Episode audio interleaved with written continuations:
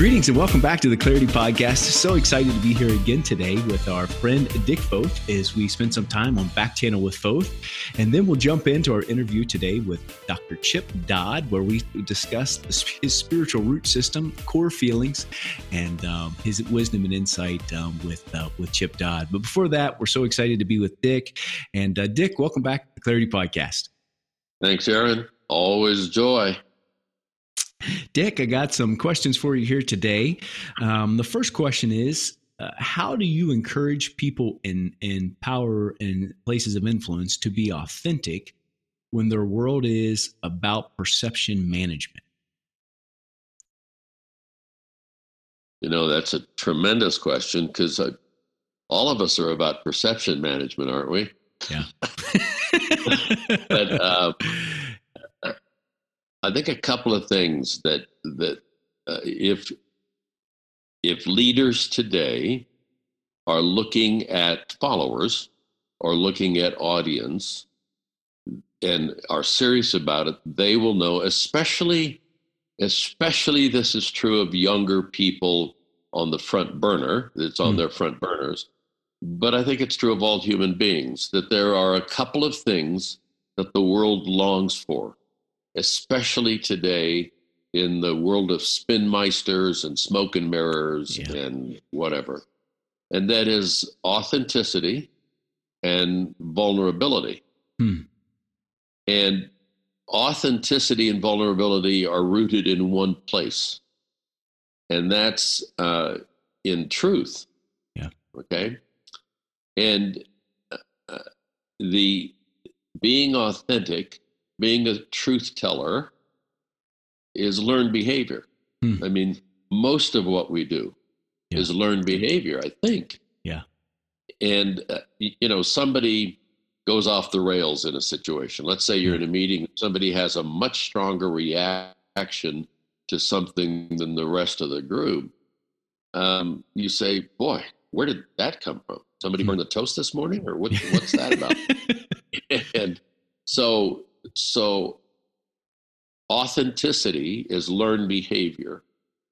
Secondly, and the and the leaders that I know who are the who are the most authentic, and I'm talking now about whether it's leaders in a home or leaders in a congregation or a local level or a missions yeah. organization or on the national or international stage. Yeah. If if they had a mentor, hmm. whomever that was, who was authentic, whether yeah. it was a parent or an older business leader, whatever, then they tend to pick up that behavior. Secondly, part of authenticity is the willingness to say, I don't know. Hmm. I got trapped many times in my early years trying to bluff, hmm. and it didn't. It didn't work. So not only are you wrong, then you have to admit you're wrong and you really screwed things up. And so just say, I don't know.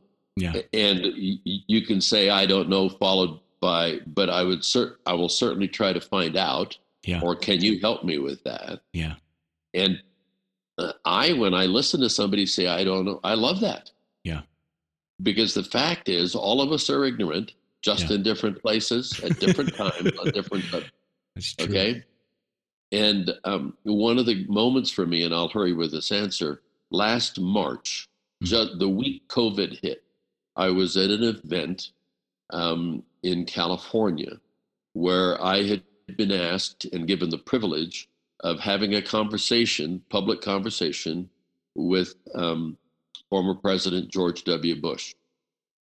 And um, he wrote a book just a couple of years after he left the White House, where he talked about his decision making. I think it's called Decision Point, mm-hmm. and talking about the whole uh, involvement with Iraq, 9 11, all of that. And what was fascinating about that book was how much he owned. Said, We made those decisions. It was on this basis. You do it on the best information you have. But he owned it. And yeah. he said, looking back on this or that, that was probably not the best. That wasn't the best decision, but he owned it. And there was something you could tell from the crowd there was something so authentic about him owning it. Yeah. That uh, as a leader, that provides tremendous credibility. So. That's awesome. That's awesome. Dick, the second question uh, sent in is What do you do if a friend um, feels threatened by having an authentic relationship with a with another friend, whether that's a guy, a girl, or or whatever? This is where I say, I don't know. you set us up, Dick. You told us. uh, well, I think first of all, I don't know if the question is coming from a woman or coming right. from a man. Yeah. But um, if if one friend feels threatened by someone having a friendship with another person, um, generally that speaks to control. Hmm. Um, my experience. Yeah. And um, a real friend encourages their friends to have other friends. Yeah. You know, once you become mine, and we aren't talking now about marriage. we're talking about friendship. Exactly. Once you, once you, um, once I see you as my property, if I can yeah. put it brashly, yeah, then we're done. Yeah. We're we're done before we start because then it becomes manipulative or passive aggressive, whatever psychological language you want to use. Yeah. So um, if if I feel like I've been I'm in competition for your friendship, that's not a good place to be, and that says something about me more yeah. than it says about you. Let me just say something about guy friendships. Yeah. If I because I know more about guy friendships. Yeah, for sure. Anything else.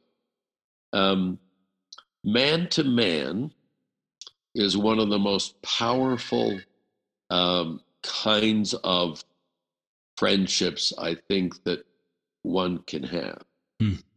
Um, let me put it this way. Some years ago, and I may have mentioned this before on the podcast, some years ago, I knew the um, the chaplain for a group in the U.S. Army that is not listed on the Army rolls. They're called the Delta Force, and they're a hmm. strike force for a particular challenge uh, 300 men only.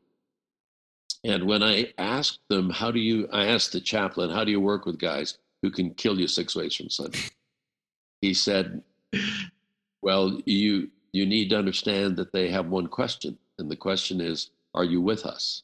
Because wow. if you're not with us, you're the enemy. Wow. And I said, how would they describe themselves? and he said, um, warrior. Hmm. I said, How would you describe the relationship they have with each other? Because these are guys who drop in uh, halo landings, high altitude, low opening yeah. at night, behind enemy lines. The Pentagon calls them snake eaters and water walkers and all that. And, and they're totally dependent on each other for their lives. I said, How would you describe their relationship? And he paused a moment over breakfast and said, Love. So. I hmm. said, You work with warriors who love each other. I said, Yep and guys tend to make friendships this way. They tend to make friendships not sitting down over coffee telling you their deepest needs or sordid sins or whatever. We tend to make friendships side by side. Yeah. We do stuff together. Yeah. We go hike, we hit the ball, we hunt, we do. And after a while, shoulder to shoulder and side by side can turn into face to face. But for most guys, it takes a time for that to uh, be uh, be transitioned to face to face. So sure, that's my observation. Good stuff. Good stuff. Dick, really appreciate it. Uh, appreciate the wisdom and and uh, the the nuggets, gold nuggets you give us on these uh, times of back channel with Foth. We're going to go ahead and jump in with our interview with Dr. Chip Dodd, and um, discussing the spiritual root systems and core feelings and, and so much more. Well, there's no time better than now to get started. So here we go.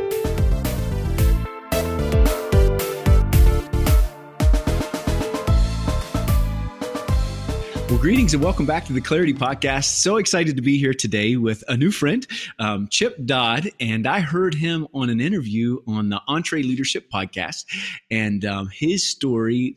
Then I heard him share a story, and then I bought his books and read his books. And I thought, man, if he could come on the on our podcast, it would be phenomenal. So, Chip, it is a joy and honor to have you with us today. Could you go ahead and inter- share a little bit about yourself um, for the audience? Yes, uh, thanks, Aaron. I, I love that, that, just the opportunity to get to be with you today. It's wonderful, and to have opportunity to bring what I hope is, you know, redemptive influence, replenishing influence, recreational influence to these men and women out there who have on the front lines giving themselves over, even though we're all called to be ambassadors and missionaries.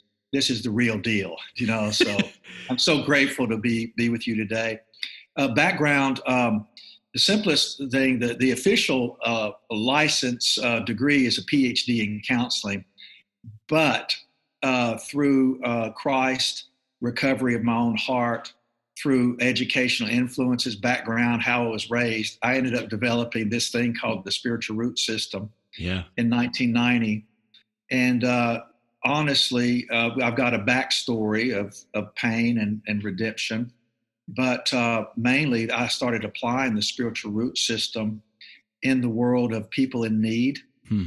and people who are hurting and people who are struggling. And uh, it's a message to the heart versus an intellectual message to the to work harder, be smarter. Wow. It's a message of neediness and surrender. Yeah. Which we find in the New Testament is all over the place. Those people most touched by Jesus were the ones who were open to needing him most, you know? Yeah. So anyway, I applied it out for 22 years. I, I started an addictions treatment center, mainly treating depression, anxiety, mm-hmm. addiction in professionals. Professionals meaning social servants, mm-hmm. medical people, yeah. uh, theological people, academics, uh, people, and, and law. And I'm telling you, these are the smartest, toughest guys in the world. And but they had lost heart. Wow. So this this this thing, this spiritual root system, fit right in. And I'm telling you regeneration that was unbelievable hmm. in the name of God. I mean, wow. these guys had lost themselves, they'd lost others, lost marriages, lost God. And when the heart was re- reawakened and the cry out began to occur, well, guess what? yeah. Connect, reconnection began. So yeah. I'll stop with that. But that's what I've done most of my career. But I want to help people see who they're made to be yeah. as created by God so they can do what they're made to do. That's my main mission in life. No, that's phenomenal. And as I read your books, it honestly it was it was light bulb moments for me, and um, really valuable. And you've talked about the spiritual root system. Would you would you take a few minutes and just share about the spiritual root system? Um, we'll put the links to your books all at the end. Um, okay. But could you just could you share just about the spiritual root system? Yeah, you know, and funny thing is when I uh, really when I came up with this idea. It's it's through education, but also experience and intuition, and I believe even uh, you know some illumination from God. But it turns out that when I invented it, so to speak, and all I did was simply speak what's in the Bible. That's all I did. Let's call it what it is. But a lot of ways, when we bring, if we don't bring the eyes of our heart to Scripture, we often will bring an intellectual prowess mm. that doesn't give us what we're looking for. Hmm. So I brought my heart to the scripture, and that's when it all opened up for me. But it turns out that over the past um, really 30 years, neuroscience has backed up what I was talking about poetically. yeah. So it turns out that really and truly human beings, this is the neuroscience now, that neuro, human beings are created to actually and are in search of social connection so hmm. they can have social contentment.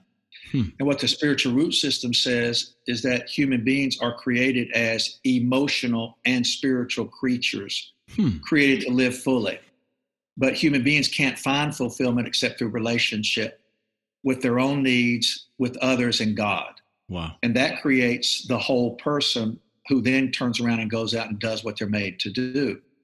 And even the APGAR, you know, the you as a medical person, the APGAR, named after the obstetrician, her name was APGAR. But in the APGAR, which checks for the uh, really the health of the infant, the, the newborn, right. there are three main things that are checked. One is, will the baby cry out? Mm-hmm. And that is, remember, this baby isn't thinking and isn't Yeah. talking, right? There's no, it's the, the executive function, frontal lobe's mush, right? But this this creature has come out of the womb already with knowledge. Hmm. But it's the knowledge that God put in this creature Wow. that is genetic and emotional and spiritual. And the little baby comes out crying out, which means expressing emotion. Yeah. Expressing neediness. And so if the child cries out, everybody goes, All right, great. We've got number one checked off. This is great. This child's okay.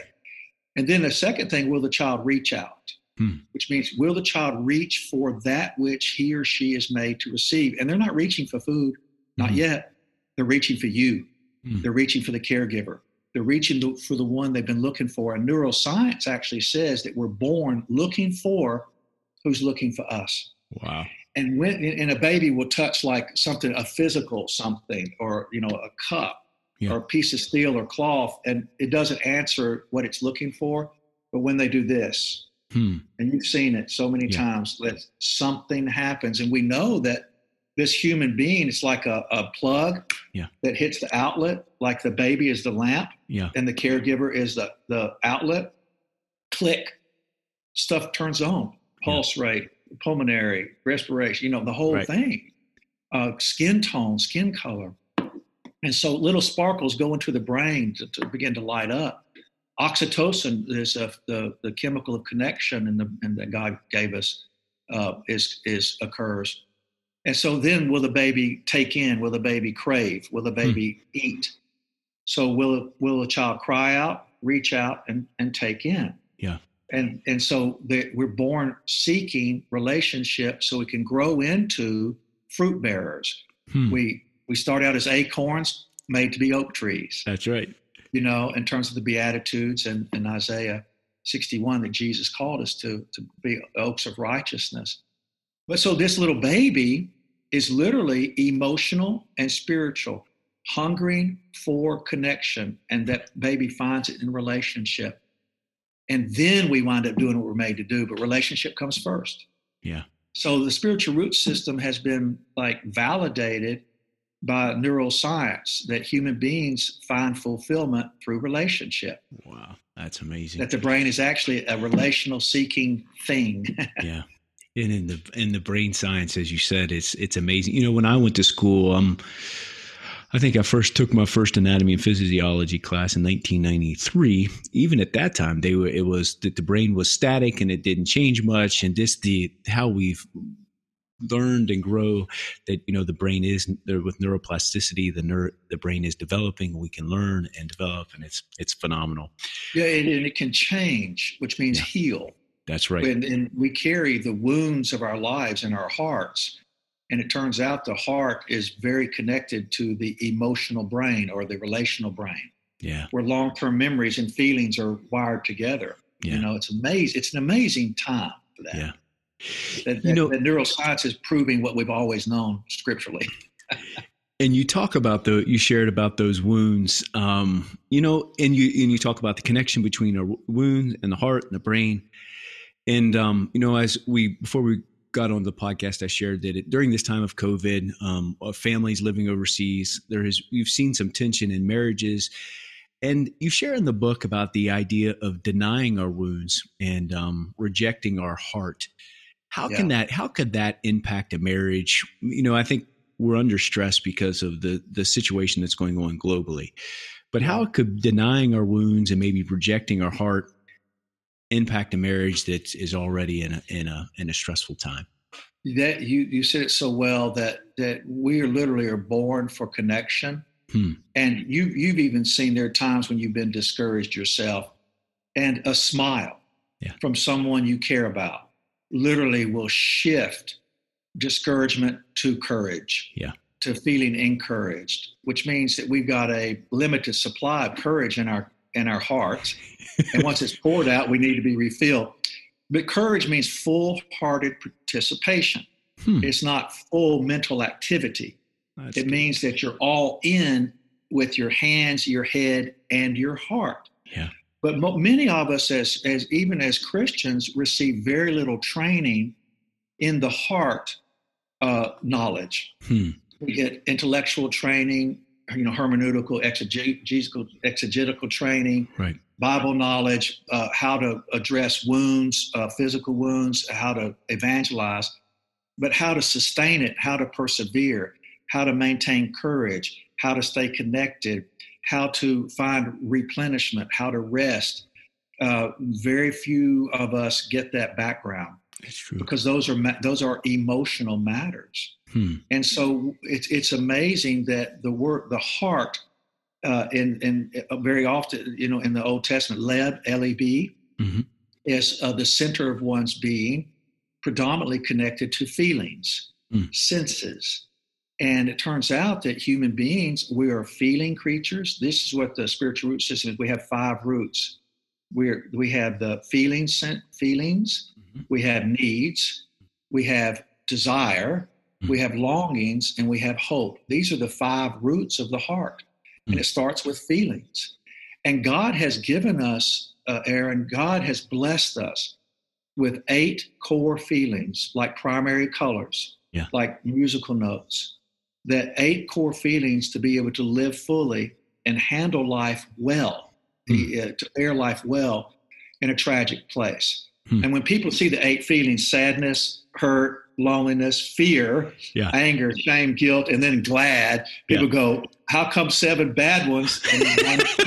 but the reality is, is that we, we we're not home. I mean, the first two chapters of Genesis, they're fabulous. Yeah. Yeah. The last two chapters, Revelation, phenomenal. Thank God. Yeah. But everything in between is an honest, truthful story. Yeah. Of a, a love letter that we need to read from God to Yeah. be with us in the struggle Hmm. of this real difficult place. Yeah.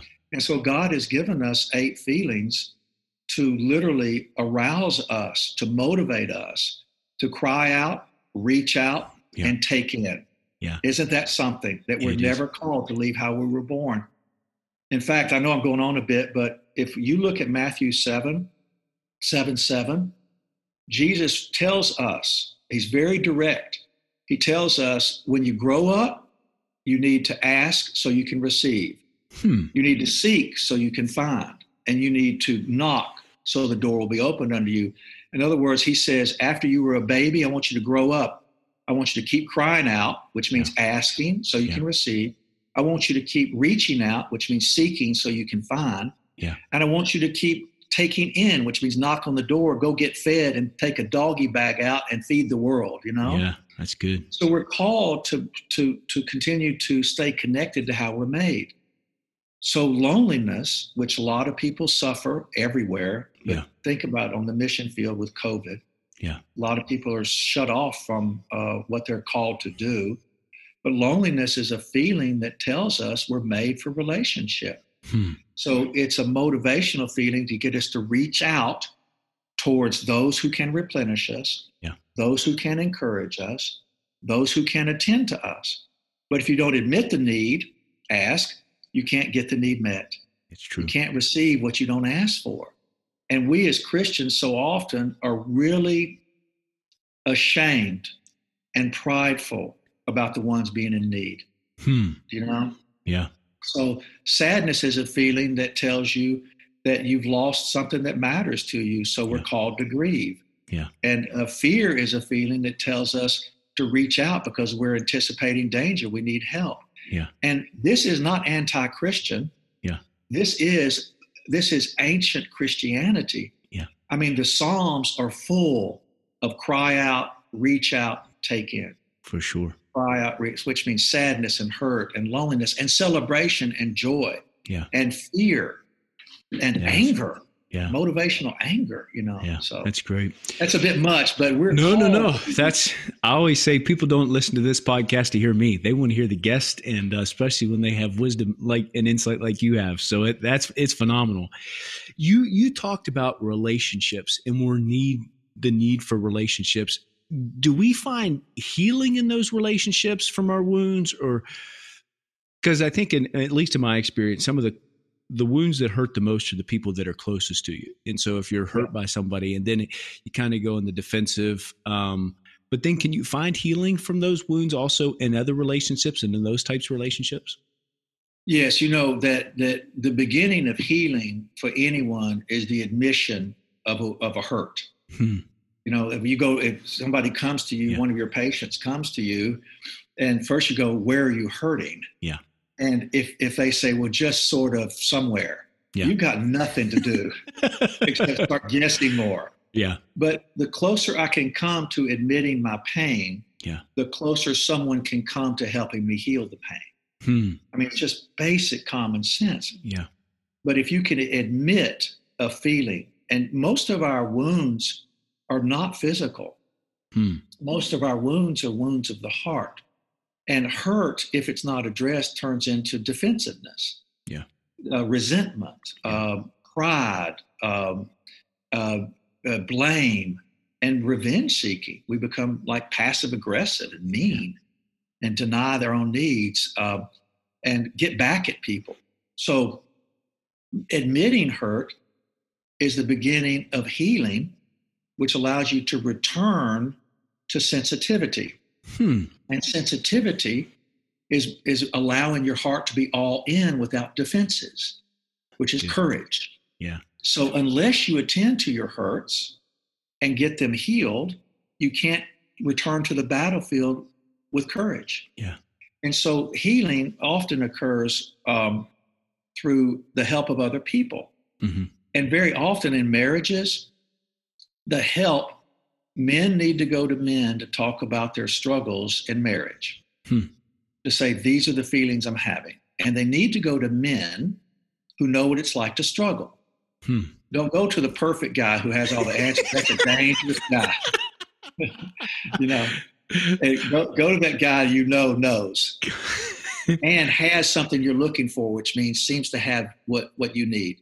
Yeah. So you seek help, you get assistance. He helps you get back into your whole self, your sanity, which means your heart and head are connected. Yeah. And then you go home and start talking about, look, I have struggled and I struggle with your wife.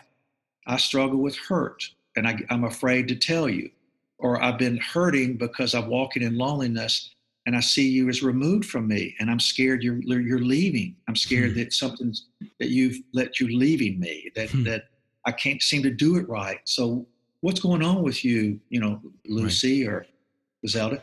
And women need to go to women. Yeah. Now, it, what happens is if a man goes to a woman instead of his spouse, trouble is going to occur. Hmm. Men understand men's hurt, women understand women's hurt, and, and not vice versa at first. That's, That's a good word. Yes, but but but so the the the heart of admission becomes the heart of connection in the marriage. Wow. Okay, wow. and and I'm listen. These are tough times, and a man who is trusting only his marriage and not other men is foolish. Hmm. We need other people Yeah. and and the more prideful we become about uh, being in trouble or struggling or being in need the more the, the more harmed our marriages will be because we're not made to live alone in the marriage yeah it's a good word your spouse can't carry everything no. And so where do where does a guy or if you you mentioned male or female where do they find that courage to reach out to another man? Because you one of the things in your book you talk about um, we would rather live in a strain of intensity and self-reliance rather than a courageous work of intimacy. And what I hear you say Sharon is this to be vulnerable and open and that's that's an intimate relationship. It's and um but we'd rather be self-reliant and so yeah. can you unpack that a little bit for us? Yeah you know a, a missionary um, well let me say it this way that you know isaiah 29 13 talks about how the people uh, speak to say they, they they come to me with their mouths and they, they honor me with their lips but their hearts are far from me. Yeah. If we go to the new testament and we look at courageous moments in the New Testament. Let's just say uh, the bleeding woman hmm. uh, from, the, from book of Mark. Yeah. Right? Uh, or Bartimaeus, the blind man from the book of Mark. Um, these are, are acts of courage. Yeah. Let's just stick with the bleeding woman for a moment. But she had had a bleed for 12 years. She was suffering. She was isolated. She was literally quarantined. Yeah. Uh, she couldn't touch her grandchildren. She couldn't see her anyone. And because we're created for the relationship, you can imagine what her solitary confinement was. Yeah. Finally, one day, it's like she tried everything. Jesus had come to town. A horde of people are bumping against him like he's a rock star. she says, If I could just touch his clothing, perhaps I could receive a miracle. So she brought her need. Her feelings, her desire, her longings, and her hope. She brought her heart to her sternum. She cried out, she reached out to take something in. She kind of snuck in there somehow and barely touched his robe. And then Jesus stops, right? Yeah. He said, Somebody touched me. And then the people around him are going like, Hey, hey everybody's touching you. he, but he said, he said, No. Someone drew from me. Yeah. Someone received me. Someone was touched back who touched me. Well, what did she touch him with that other people weren't?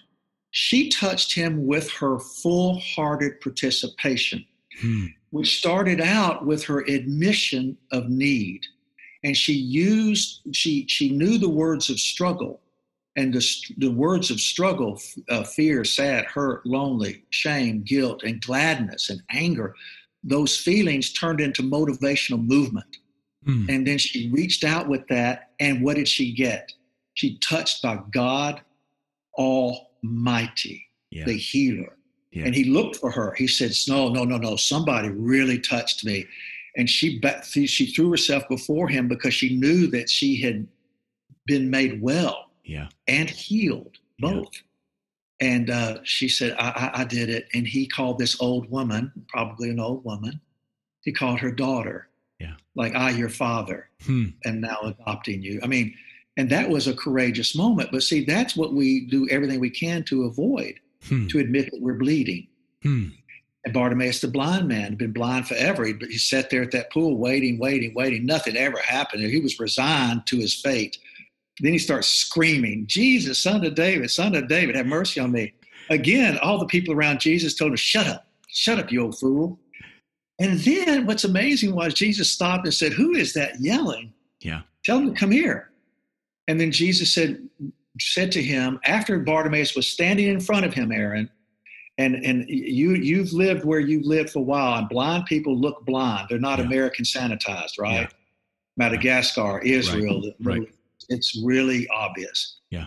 So there's this blind man standing in front of Jesus, and Jesus looks at him. It's real obvious he's blind. Says, "What do you want? Hmm. What do you need from me?" Well, it's pretty obvious, and I can see the people around Jesus going like, "Please, seriously, just zap him and let's go. Right. Let's do." It. But instead, he he asked for his heart, Aaron. Yeah. Bartimaeus was was expected to present his need to Jesus that was was located through feelings. He was like lost and lonely and hurting and sad. He said i want to see. Yeah. i want to see. And then jesus says your faith has healed you. He said that to the, the bleeding woman your faith has healed you. He said that to the sinful woman in luke 7 the probably a prostitute. He said your faith has healed you. And we have to ask the question what faith? Yeah. it was their feelings their needs transparently presented, the desire of their hearts admitted, in spite of all the years of resignation and hopelessness and defeat and despair. Yeah. They dared one more time to come up for air, so to speak, Yeah. and say, Could you? Could you? So we get introduced to healing through each other. Yeah. Like we're doing today. We are actually offering healing Yeah. and also by making ourselves prepared to meet the Holy Spirit of Jesus Christ, who does for us what we cannot do for ourselves. Hmm. And we cannot we cannot receive what we do not have unless we're in need. And guess what? We cannot give what we do not have. So we need to be the first needy people Yeah. before we can be the second group of healing people. That's awesome. You know. And so what I hear you saying, Chip, is then we we have to lead with transparency and authenticity. Would that would that be correct? Because you shared you you, Yes. you need, we need to go to somebody that understands and uh, the perfect people. That it's kind of hard to resonate with somebody who's perfect when you, at least for me it is. Um, and so that that authenticity is there's some barriers that maybe people don't want to because our the world, at least my opinion is, the world we live in now seems to be about perception management, and um, yeah. in the sense that I want how people perceive me, and I want to put on a certain. But what I hear you saying is to live this intimate, um, with intimacy and letting our hearts be known. We have to be willing to be vulnerable and off and, and authentic. Is that correct? Yes, and you know, intimacy really means into me see. Hmm. Into me see. And we have to have, we have to pray to God intimately hmm. to reveal ourselves, the Psalms. It's a revealing. And then we need to go to trusted others. In other words, people who seem to have what we need, or people who are like us, broken to healed, uh, struggling, because the word Israel means to struggle with God and live.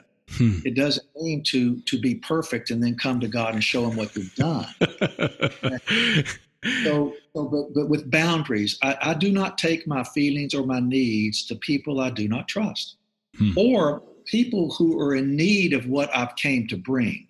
Hmm. You know, so so I need to be able to go to the well and gather with people at the well who drink from the water of you know of our right. recreation replenishment and then i take those buckets out and water others yeah. who can come to the well so transparency without a doubt. Authenticity for sure. But that requires boundaries. Hmm. and think think of yourself as like you know in the holy of holies of your own life in the closet of your prayer life. It's you yeah. and god. Yeah. But then outside of the closet are your most intimate people. Hmm. The intimacy group, your spouse, your your male friends or your female friends, but a very small group. Like Jesus had an intimate group even among the twelve. Yeah, I think it was Peter and John were his, right. his closest. Peter, James, and John, perhaps, yeah. but there were there were like three That's out right. of twelve. And then outside that next circle, you got another group that are the people who know your struggles, know your heart, know you know you teach and talk related to where you come from. But it's that second circle that is the great witness of it. And, hmm. and then your spouse, and then the Holy of Holies is the full witness of your growth process. That's where you're eating and drinking so you yeah. can go out and plant seeds. So the circles are concentric. Yeah. And then you get farther out, these people don't have a right to know what you're feeling. Yeah. In fact, don't tell them because it, oh man. We're made to bring healing, but our healing has to come from our from our replenishment. Yeah. We can't pour out of our emptiness. That's and by the way, you know, missionaries, uh, doctors, lawyers, you know, on an airplane, if a crisis occurs on an airplane, they will tell you put the mask, if you're traveling with somebody in need of you, put the mask over your own face first. Yeah. And then over the face of the other. Because if you're in chaos and you're in crisis, your brain stem is going to immediately react to survival and you're yeah. no help to anyone. You've got to get you and and then be you so you can give you. That's good. So we've got to address our struggles, our needs. We're no better than Bartimaeus. Yeah. We're no better than the bleeding woman. We're no better than the sinful woman in Luke 7. And yet those people are immemorialized, uh, are, are uh, memorialized. Yeah. They are eternal to us. Yeah. These people are 2,000 years ago and they're still talking to us. And that's amazing. It is. It is. Yeah. So what, uh, could you just share um, some wisdom for the audience? Maybe is it with that analogy, it's a great analogy. Maybe there's a husband and wife, and they're living in some country, and they're there to they're there planting the church, but maybe they're a little hesitant to take some time to replenish, recharge um, their marriage and their relationship. What wisdom and advice would you have for maybe a couple that's in in that type of situation? Yeah, you know, number one um, you know, I've worked in the addiction field for 30 years. And uh, like you guys out there, you see death. Yeah. And destruction and despair and darkness yeah. everywhere you look. And yes, you will have victories, right? Yeah. Beautiful, beautiful victories. And those victories, you can tell your your your people who donate to your cause, you know. but if you present them with all the death and destruction, they're going like, "Well, are you doing a bad job?" And the answer is no. we live in a world of great tragedy. Yeah. So number one, when when you as a missionary look out at the world and you see the unsaved, you yeah. see the lost, you see the depression and despair, destruction, you see savagery, you see that with a few pennies, a life could change. Hmm. With with with twelve dollars, yeah. someone could have like a, a beginning of a home. Yeah.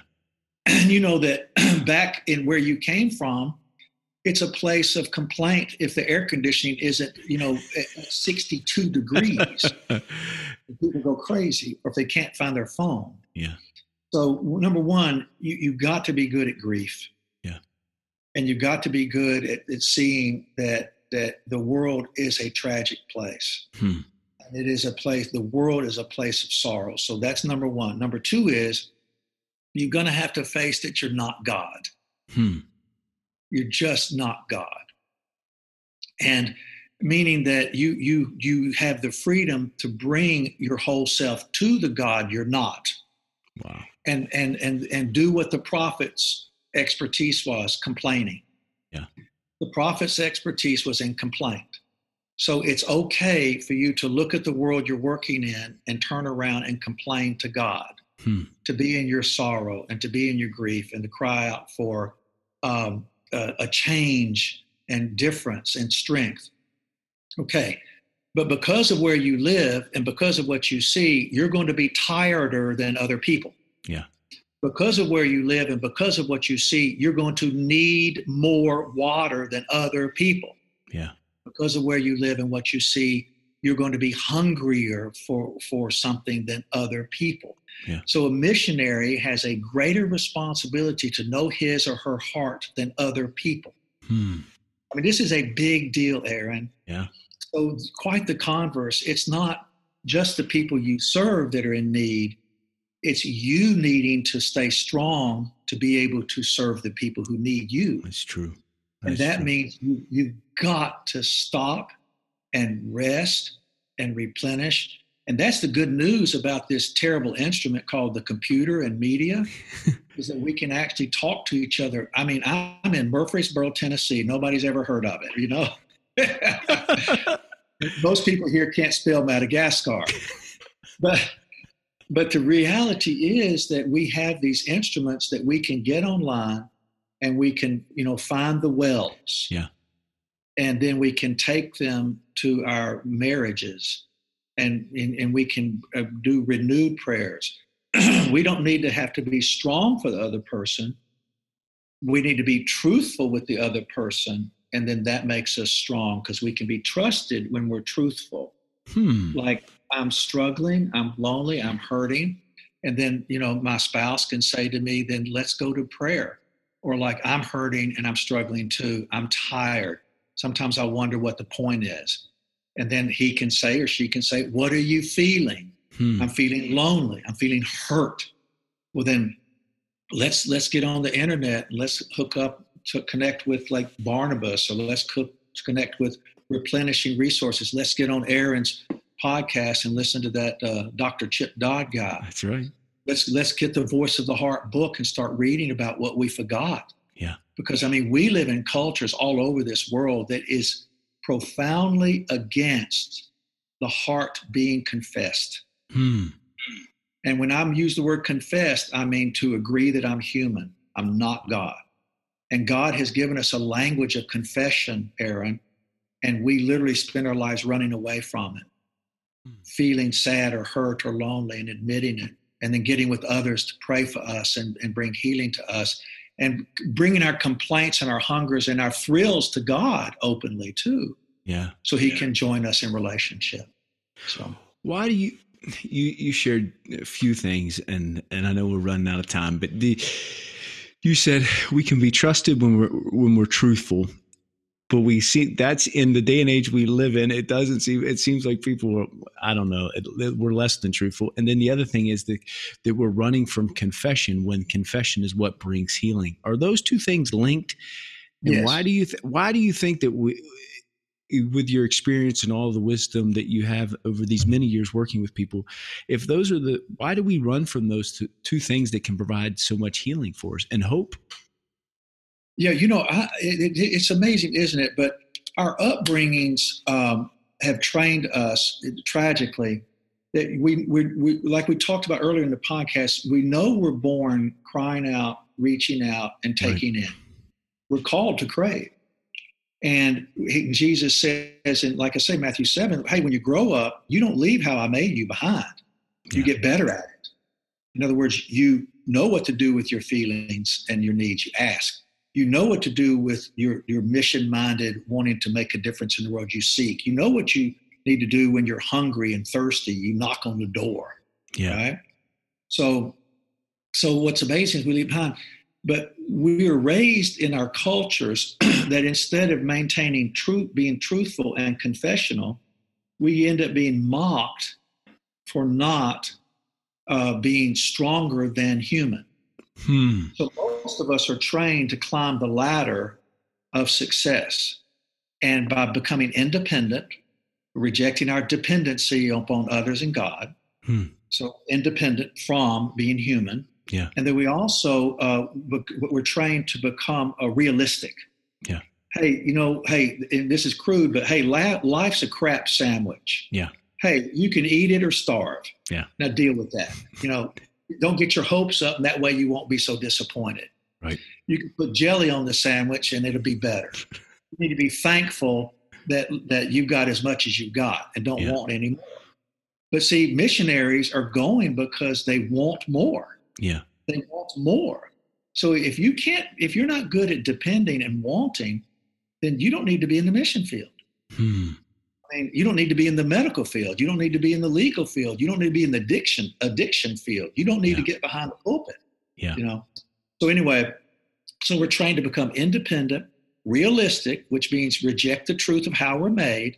Hmm. I mean, it may be true that you're made to feel and need and desire and long, but look at where you live, dude Yeah. you know, in the ghetto, it's like, hey, you know what? You can hope all day long. Yeah. Then you just shut your mouth and go go uh, uh, you know quit quit caring. Yeah. You're better off.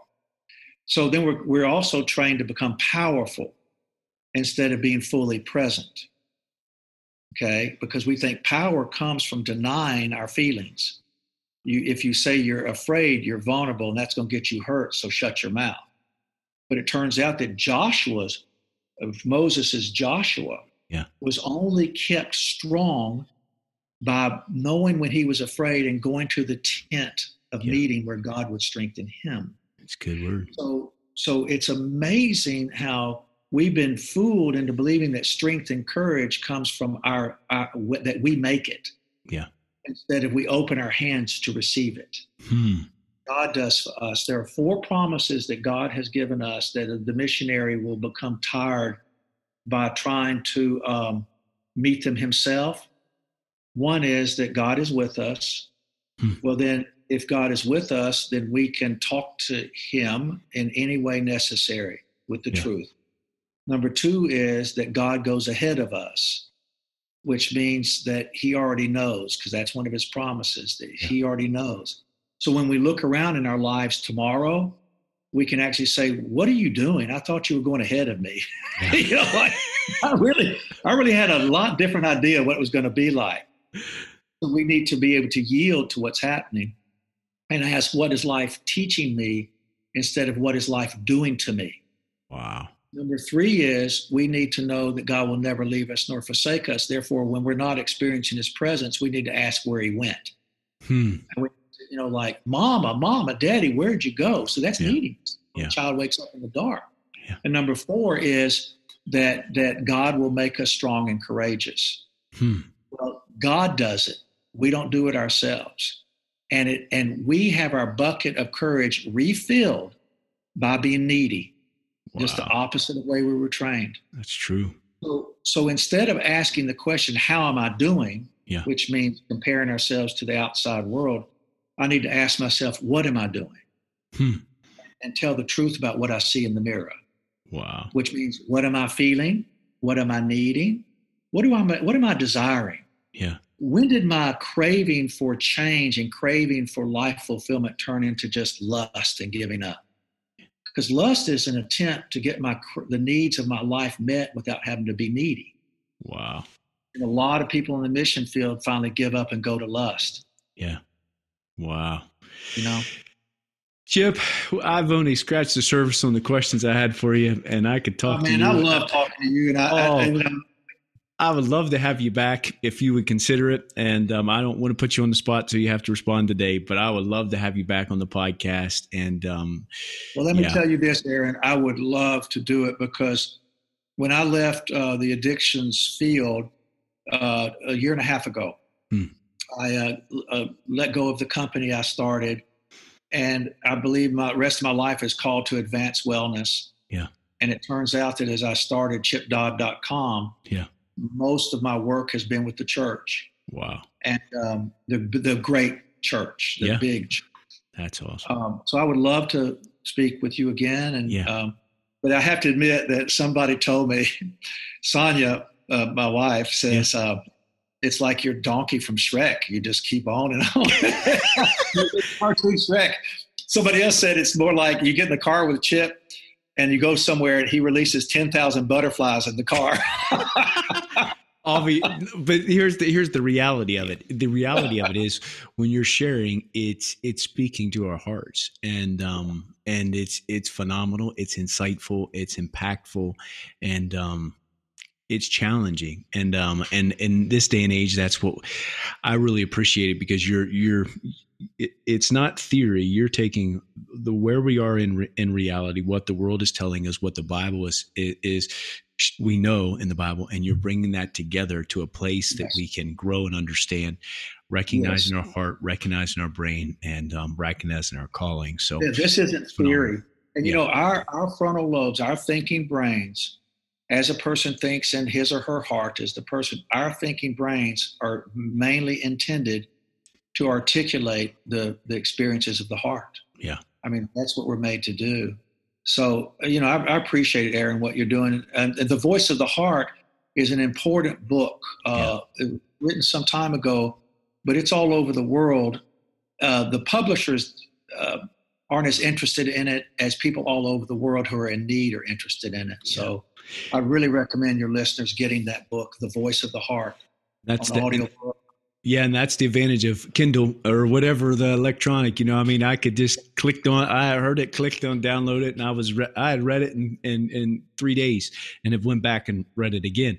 Um, but that's the advantage of technology and um, the beauty of it. So, Chip, would you pray for us today? Will you pray yes, that the wisdom and insight that you shared today will not just be intellectual things that we've heard, but these will these will be things that we've been challenged by, and we'll we'll pray to God and ask Him that we will put these things in action, that we can be people of intimacy and relationship, that will recognize our need for relationship and our, our recognize our need, as you said, to have that inner circle of people with our wife and, and maybe it's guys or wife or husband and, and, and female friends.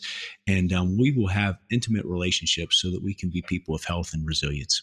Yeah, I certainly will. Uh, uh, Father, uh, Abba, uh, I'm so so grateful to get to uh, be with Aaron today, and so grateful that he sought me out and found me, because um, I, frankly I, I, sit on ready um, to uh, share and speak something as uh, Aaron said. It, it's not theory, it's not intellectual, uh, more intellectual information that um, doesn't serve us as we really need, doesn't meet us where we're made, doesn't fill our hearts as much, you know, like we need our stomachs filled.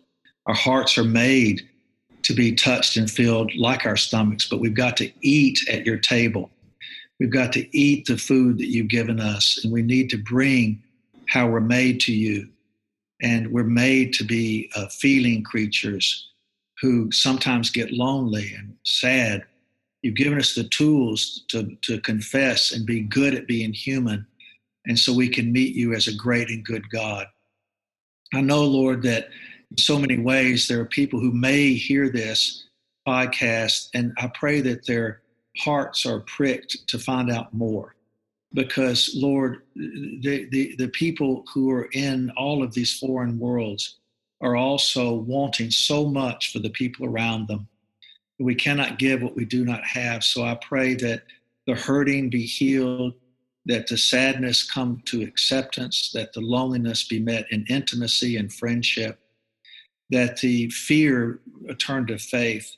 I pray that all the missionaries uh, continue to be awakened in heart so that they can get their needs met, that they find that that because we're created as relational creatures, we need to be the first people in need of relationship so we can give what we have. And I pray for strength and restoration. I pray for the people who are whose hearts are pricked by this that they'll reach out, find more, that they will also face that we are created as relational creatures, created as emotional and spiritual creatures.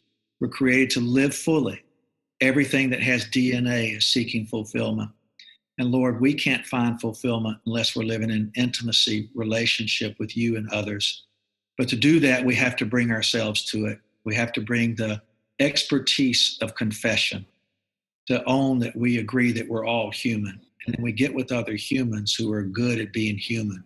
And we can tell the truth to each other, whether it's the smile that encourages or the prayer that touches or the trust that actually uh, helps us know that if we fall, there's someone there to pick us up. So I pray for everyone that Aaron is serving, and I pray that this podcast be a great service to others out there who are serving a world in need. Every missionary is greatly gifted, and there is a world in need. But I pray that the gifts continue to be grown so that they can feed more people. It's in your name we pray, Jesus, and I thank you. Amen.